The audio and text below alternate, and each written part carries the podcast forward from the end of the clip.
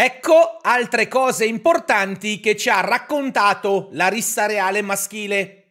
Jey Uso è stato l'atleta che nel ring ha resistito più a lungo con 50 minuti e 55 secondi.